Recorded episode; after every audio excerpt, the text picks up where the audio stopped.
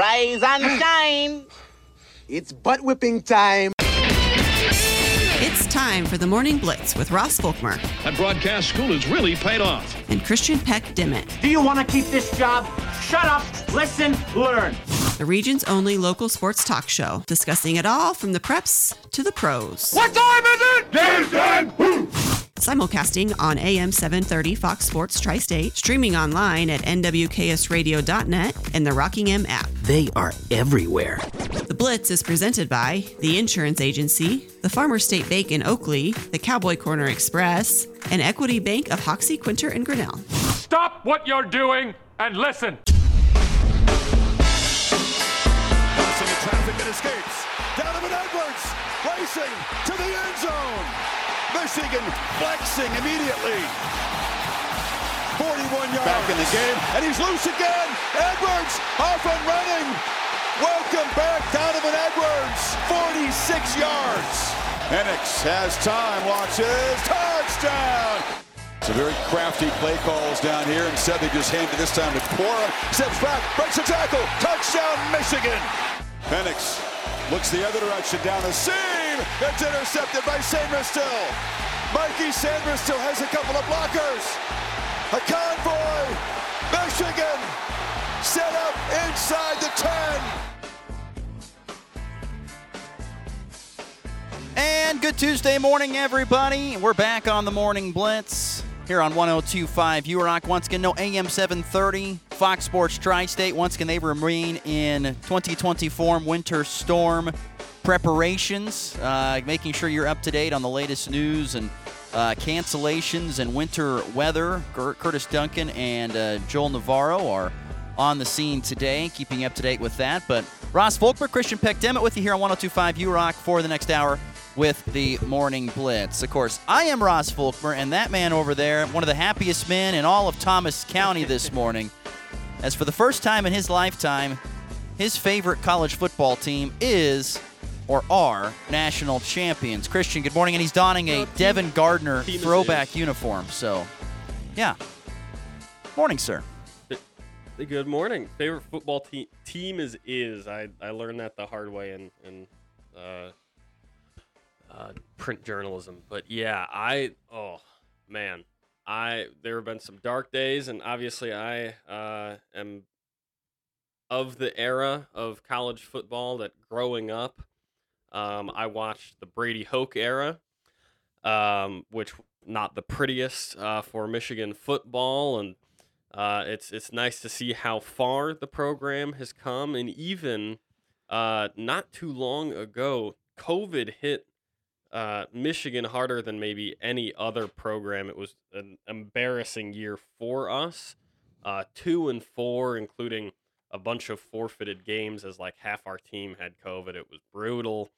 And then 3 years after that, a national championship, which is very, very cool to see. And I think I tweeted something to this effect out last night, which was a team that I love is on the top of the nation in their sport, which feels almost illegal, because growing up where I did, there have been a lot of teams that have struggled for a long time, one of whom still struggling very badly. But that's okay, because we got Michigan now, and we're gonna hold on to them and tunnel vision out the Pistons right now. So that was a good night last night. We'll get more into the college football national championship game. Once again, Michigan beating Washington 34-13, the final score last night from NRG Stadium in Houston. We'll get to that coming up here in just a matter of moments. We'll look ahead to tonight with college basketball. Kansas State on the hardwood, Nebraska and Colorado State also playing tonight, some of the regional college basketball teams. We'll get to that coming up in today's program as well. We'll take a peek at the early top 25 for 2025. That's going to get hard. Or I should say for 2024. The early top 25 for 2024. Kansas and Kansas State both getting a crack at it and looking at being in the top 25 according to some polls. So we'll get some thoughts on that going forward in the third segment of the day. So, yeah, we got plenty to get to. And you can go to another friendly reminder with the weather that's outside. It is 13 degrees outside the doors of the KKCI studio in South Goodland. It's pretty darn chilly out. It's not as windy as it was through most of the day yesterday. The wind has died down, but it still is quite a bit chilly at times. It's still pretty breezy out there.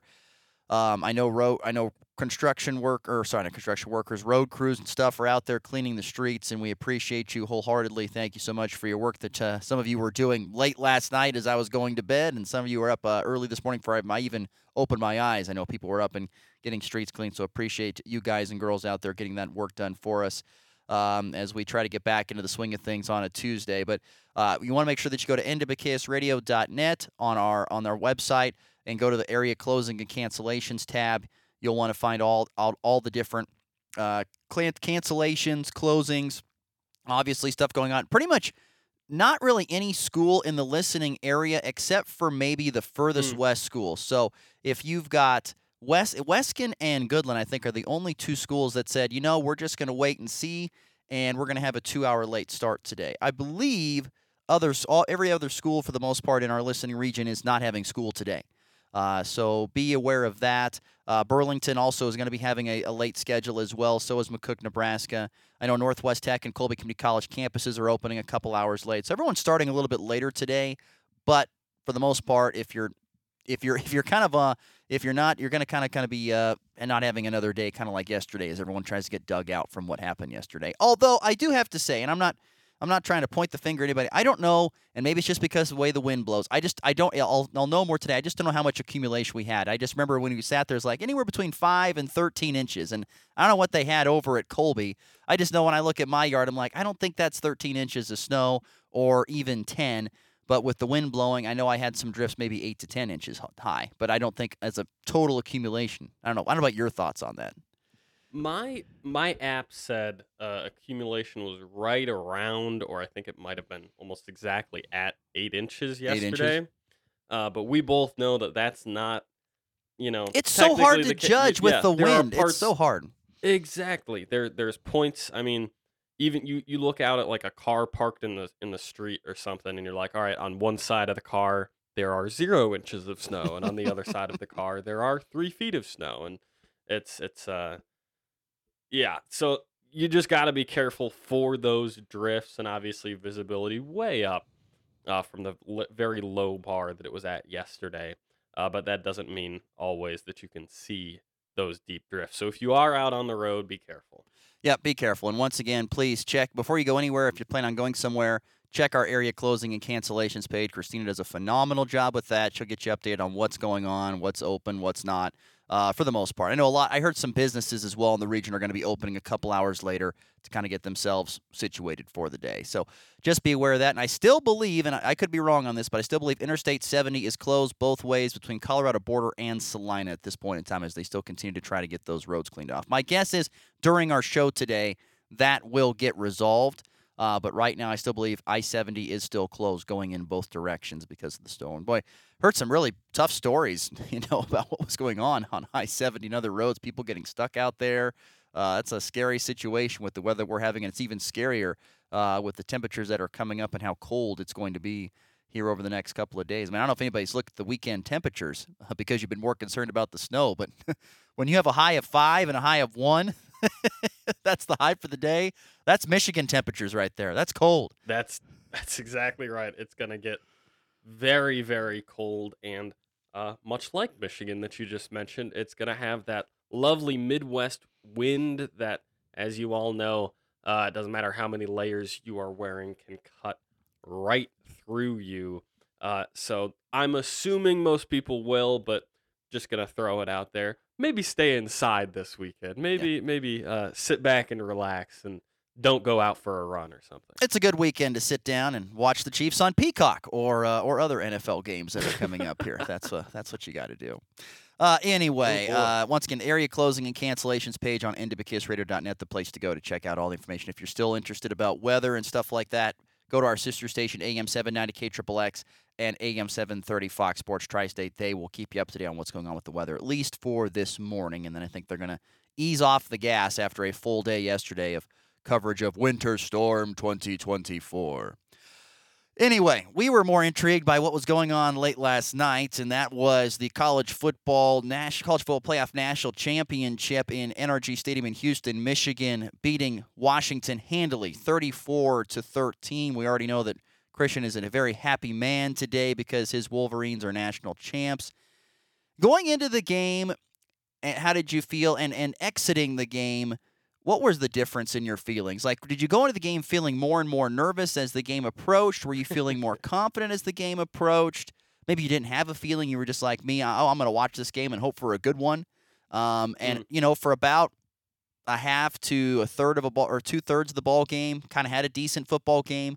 But Michigan pulled away late because, like I thought, their physicality and their ability to run the football would wear down Washington, and it kind of did. And really, to me, the biggest storyline of this game was not only Michigan's ability to run the football, their physicality, but it was their ability to make Michael Penix so uncomfortable that he was a shell of himself in comparison to what he was against Texas. Michael Penix moved up draft boards a week or so ago when they took down Texas. He was fantastic.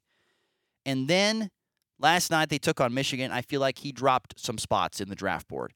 He got hit pretty hard behind what is considered one of the best offensive line in college football. They won the Joe Moore Award, which Christian rolls his eyes at because he believes Michigan's line probably should win it for the 13,000th time. I actually didn't. I told you earlier this year, a dominant line for Michigan, but not what it was the last 2 years. They earned it, but didn't look like that last night. And anyway, Michael Penix left the field battered and bruised and in pain, holding his ribs. I mean, he could have had broken ribs for all we know. He was a shell of himself. How many times I said to myself, "Oh my gosh, what are you doing?" Like there were open receivers, but you didn't hit them. It was a very tough night for Michael Penix. I give a lot of credit to Michigan and their defense and them doing all that. But 34-13 the final. Back to my question, like feelings going in, during, and after this game, Christian. Well, that's a great question. I think we talked about it. I don't know if it was on air or not. I think I gave maybe on air a more even-handed look at it. I think as a Michigan fan, I felt kind of good going into this game, but was very, I don't know if the right word is worried about what Michael Penix can, I mean, he ended up not really doing it, but what we all know that he can do, which is gunsling, and gunsling at the highest level in college football in the nation this year, and even at the moment heading into this game. He probably has the best deep ball the best deep ball accuracy of any quarterback to touch a college football field this year.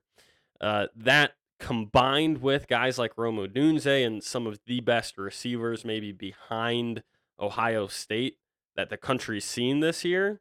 I mean, what a deadly combination. I was certainly worried about that. I had, I know we did talk about it on the air because I shared in a group chat of friends from back home. One of them said something along the lines of, "I'm kind of scared to play this guy. I don't want to play him." And that was, I think, the feeling for a lot of people is that Michigan is probably the objectively better football team in total, but Michael Penix is just one heck of a talent. And I know he didn't look very good last night. I hope for the young man's sake that he does not drop too far on draft board. You know, he moved up so much after the Texas game. Does he kind of regress to the mean a little bit? And even for him, that means back to like the 14th or 15th pick as opposed to top 10. So still very good. And I'm assuming that he's going to have a great professional career in front of him, but all the best for Michael Penix. But that was your feeling during the game you just shared. And mine exactly the same, which was how uncomfortable can we make this kid? And gosh, you gotta love the heart that not just him, but the whole Washington backfield showed last night. Dylan Johnson was basically playing on one leg, and that's a lot of heart for a running back to have a foot or ankle injury. It looked like that he got retaped up and was holding. That's guts. That's a lot of heart. And the same from Penix, especially by the fourth quarter came around. I'm sure if you were watching, you saw every single play. A was a obvious drop back, an obvious passing situation. So he was in the gun. and Michigan's excellent pass rushers could kind of pin their ears back and get at you. And he got hit a lot. And you saw after every hit, he'd get up and he'd run back to the huddle. But boy, he was hugging his chest, those ribs. Oh, he looked like he was in a lot of pain. And boy, I think that was kind of the recipe. And they cooked it up to perfection of how to stop this Washington team is get them out of rhythm and get effort or get pressure on Penix, which has been far easier said than done against that offensive line. But certainly my feelings at the end of the game were elation. You know, that I think I sent you a gif of Michael Scott smiling and crying a little bit. And that was kind of the feeling. I found an old, the Lord reminded me of a note in my notes app from March of 2016. When I was 15 years old, I made a little bucket list that included things like get on TV and, you know, I don't know, all kinds of random stuff. Be fluent in Greek, which has not happened. And one of them that I checked off last night, and this, it had not been touched or edited since March of 2016. I was able to check off, watch Michigan win a national championship, which was on that list. So that was kind of cool. And to see Mikey Sainristil be the guy that kind of put the exclamation point on it, that pick late that he almost returned for a touchdown. I think he's the epitome of Michigan football and of that program. And they always kind of say that line, the broadcaster line, if he's the heartbeat of that defense, but he really is. He started as a receiver. And go back to Mikey Sainristil's freshman year, Michigan was 2-4, and he was a wide receiver for Michigan. And at that, he was like wide receiver number 3 or 4, kind of rotating in. So to see him come all the way full circle somehow and be probably one of the best, if not the best, kind of nickel safety slot corners in the league or in the nation, hopefully soon to be in the league, you would assume, was kind of cool to see. I'd be shocked. He looks like a Sunday guy. Mikey Sainristil does. So absolutely. I would be shocked if he's not playing on Sundays. He looks like a Sunday guy. Very impressive. Here's the thing. The thing about Michigan, the game, we've talked about that. You know, like I said, I gave you my points that I thought were interesting about the football game. To me, this is a bigger picture story from the Michigan perspective. If you just go back to the COVID year, where once again Michigan went 2-4, people were on Jim Harbaugh to be done. They wanted him gone. They wanted Jim to be fired. Jim, to much to his success and rightly so, took a pay cut off of his massive contract, and said, I'm still going to get this right despite making less money. Now, don't get me wrong, me taking a cut from whatever it might have been, $8 million or $7 million down to $3 million. I don't know what it was. I'm just completely BSing. Well, he actually did what you love and what we've talked about a ton, which is they changed it to an incentive-based contract, which I think is fantastic. Needs to be more of that done. So he takes a new deal, redoes his deal, and goes back to work, and kind of goes back to doing what he wanted to do. He kind of had lost his way. You know, he came into the college football game wanting to be that guy that just lined up and ran the football right at you and do all that stuff. And it just it worked, but it didn't work good enough because they couldn't get past Ohio State. And that caused them to kind of make a few adjustments and go kind of a little bit more spread, a little bit more pass heavy. And that happened all the way until through that COVID year when he got his contract restructured. He said, well, I guess if I'm going to go down, I'm going to do it my way. And he went back in and took the time and developed the lines and got the running backs that he needed, got a great game-managing quarterback. And that's no offense to J.J. McCarthy. He's a really good quarterback, but, you know, he does what he needs to do. And they won a national title because of that. And so it's just a reminder to fan bases out there that at first you don't succeed. Sometimes it's not about firing a guy and starting over again. Sometimes it's about, you know, kind of picking up the pieces and going back to work and believing in what you believe in. And here's the other thing that I just remind people, that sometimes great stuff takes time. It just takes time. And in this day and age, we don't have patience anymore. We want it done right now because we see Urban Meyer come in, and in his first year, he's got Ohio State, you know, going to the national title game. I mean, that kind of stuff is rare. Mostly everybody else, you have to have the patience to build and to grow your programs or your franchise. I mean, you have to have that patience to do that. And sometimes it takes more than just 4 years. I stick to the college football and the college game as it is. Sometimes it takes more than 4 years to get that done. It takes more than 4 recruiting classes to get that done. Sometimes you got to go through a whole cycle, which means 4 years of recruiting and getting your team completely underneath you. And you're like, you know, I thought this was really good, but really I need to tweak this and this to make it better. And then it takes a couple more years to get this in the right direction. And then guess what? I'm not saying it always is going to pan out. That's not the case. But sometimes it does. And this is a great story of that. How, you know, a little bit of patience ends up getting Michigan their first national championship since they split it with Nebraska in 1997. So, you know, that's the biggest thing that stands out to me was that from the Michigan perspective.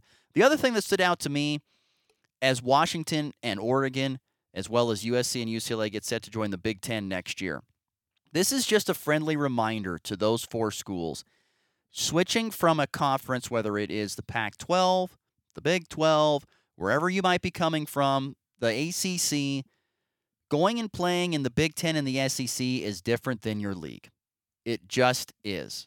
That's no offense to your players. That's no offense to your coaches. It's just different. It will take time. Just because you are, I think, in my opinion, Oregon is the most Big Ten ready team of the 4 teams that are coming in next year. They have the fit. They look like they have the physicality to stand up to a good majority of the Big Ten teams. Does that mean they're going to be able to hang with the Ohio States and the Michigans and the top dogs in that league? I don't know. We're going to see. It looks like it, but when you're playing in that type of league every single week, it doesn't matter if you're the bully of your previous conference. It doesn't matter because now you're going to play a bully every single week in the Big Ten Conference. And so this is just a friendly reminder that, yes, you're coming into a league, and yes, you are a very good program, but don't get all mad when you have 3 or 4 losses next season because it's just it's a step up. It's a different type of league. I'm not saying it's a better league. I'm just saying it's a different type of league. You're going from, I just remember seeing the quotes here a few days ago from Lincoln Riley saying, oh, we'll run around those guys and we'll throw it all over them. It'll be no big deal. Say what you want, my friend. You can hope and pray that's going to happen. More than likely, you're going to get driven into the ground more times than not. If your defense can't get off the field because they pound it down your throat all the time, it's going to be a long day at the office. So that was another thing that just stood out to me were those 2 things. First of all, the patience by Michigan to get this done, because it took more than just the usual amount of time than most people want to give coaching staffs and stuff to get it done. And the other part that was big to me was, you know, welcome to the Big Ten, you 4 programs from the Pac-12. It's going to take a little bit of time here for you to probably get into this league and understand a little bit more, and that may take a few years, so just be prepared. I'm with you. There are few conferences in this country and few teams within those that are willing to say, oh, a 9-man box. We're going to run it between the tackles 8 straight times. And the Pac-12 has suddenly found, or the formerly Pac-12 teams have suddenly found themselves in a conference that has like 8 of those teams that are willing to do that. So, yeah, I think it might be a little bit of a learning curve. But I do have to point out, both of us highlighted that 2- and 4-year, and you can't beat Ohio State, and it's on this level of, you know, such a high program that whose fan base demands a ton out of you. But let's not forget that this was giving patience to a man who had 10-win seasons in 3 of the first 4 years. He was head coach of this program, including a first-year 10-win team and headed to the Citrus Bowl, and you're thinking, oh, well, he was using kids that weren't his recruits, they weren't what he wanted, whatever. Yeah, they were Brady Hoke's kids who went 5-7 the year prior. So I'm just going to point out that not every program can just give their coach patience and they're suddenly at 15 wins. He was only bad or struggling, I'm putting air quotes right now, because he was on the level that Ryan Day is seeing right now, where he is an objectively great coach, but because he's at the program that he's at, he's going to get criticized an awful lot for not being able to win not only the big games, but a few very specific games on the schedule. So I think there is a little bit of an asterisk on that. Give a coach patience, but when he starts this good, it's a lot easier to have a longer leash for a guy like that. Well, and you're going to get a longer leash when you are a son of the program. When you're you're going to get a longer leash, which Jim Harbaugh is, and he definitely got a longer leash. And I'm just saying that paid off. That paid off by having that longer leash. Absolutely. To giving him some more time. Because, yes, you can come in, you can take the players that you had, and you can win right away. You can do that. But that doesn't always mean that's going to result in consistent winning and you're just going to keep stepping up. You're going to have some downfall years. But if you can overcome and say, well, we had a couple downfall years, we haven't done this, it's okay, let's keep building, let's keep working, more than likely you're going to figure it out. That's all I'm trying to say on that point. One more thing before we get to break. I don't want to spend too much time on this, although we could probably spend a whole segment on it. But it's amazing to me. We're talking this morning, and we have not brought up the fact that Jim Harbaugh was suspended for 6 games this year, the whole Connor Stallions thing. We haven't talked about that at all. It's amazing that we have not brought this up today. And this is a storyline that it was the thing that shocked, to an extent, the college football world halfway through the season. And by the end of it, 6, 7, 8 games later, we don't even mention it, really. It's amazing. It truly is crazy. The greatest season ever vacated. I think that will be the title of the coming 30 for 30. That will be a great one on this year. Yeah, I mean, you already know my thoughts on it. We went on a back-and-forth rant however many. We don't need to go into on forever, but I 30 seconds or so. As usual, first segment's going long. That's right. Gotta be quick here. But yeah, if you asked my honest opinion, I'd think I'm going to be a Chargers fan next year because that's where Jimbo will be. Mm.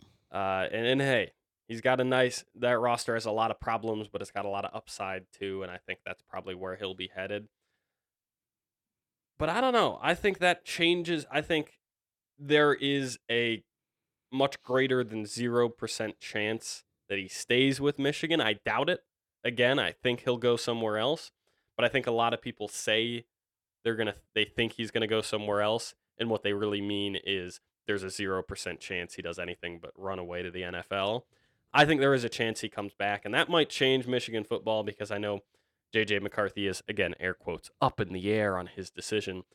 That really just means if Jimbo comes back, he's gonna come back. In my mind, at least. And I would guess that he's off to the Chargers, possibly the Bears. I would say the Chargers.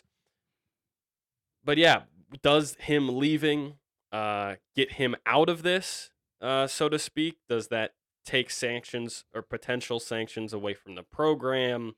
How much does that put the spotlight off of Michigan? I don't know. Is there even a spotlight on Michigan anymore? Because it seems like nobody cares. I don't know anymore. But I will say it is very interesting to see exactly what you said, Ross. I think you hit it on the head. How the roller coaster of interest that storyline has had, because it seems like a lot of people have all but forgotten. Yeah, it's been weird. All right, let's get to a break. When we come back, plenty more to get to here on a Tuesday show. We'll get into college basketball next. The college football season is over. And so we turn the page into college basketball. Yes, a very sad face, even on both sides of this screen for sure. Very sad faces. But college basketball season is back with us, and it's in full swing tonight with Kansas State on the hardwood. We'll get to that game and a few others. Get our thoughts on that next. You're listening to a Tuesday morning edition of the Morning Blitz.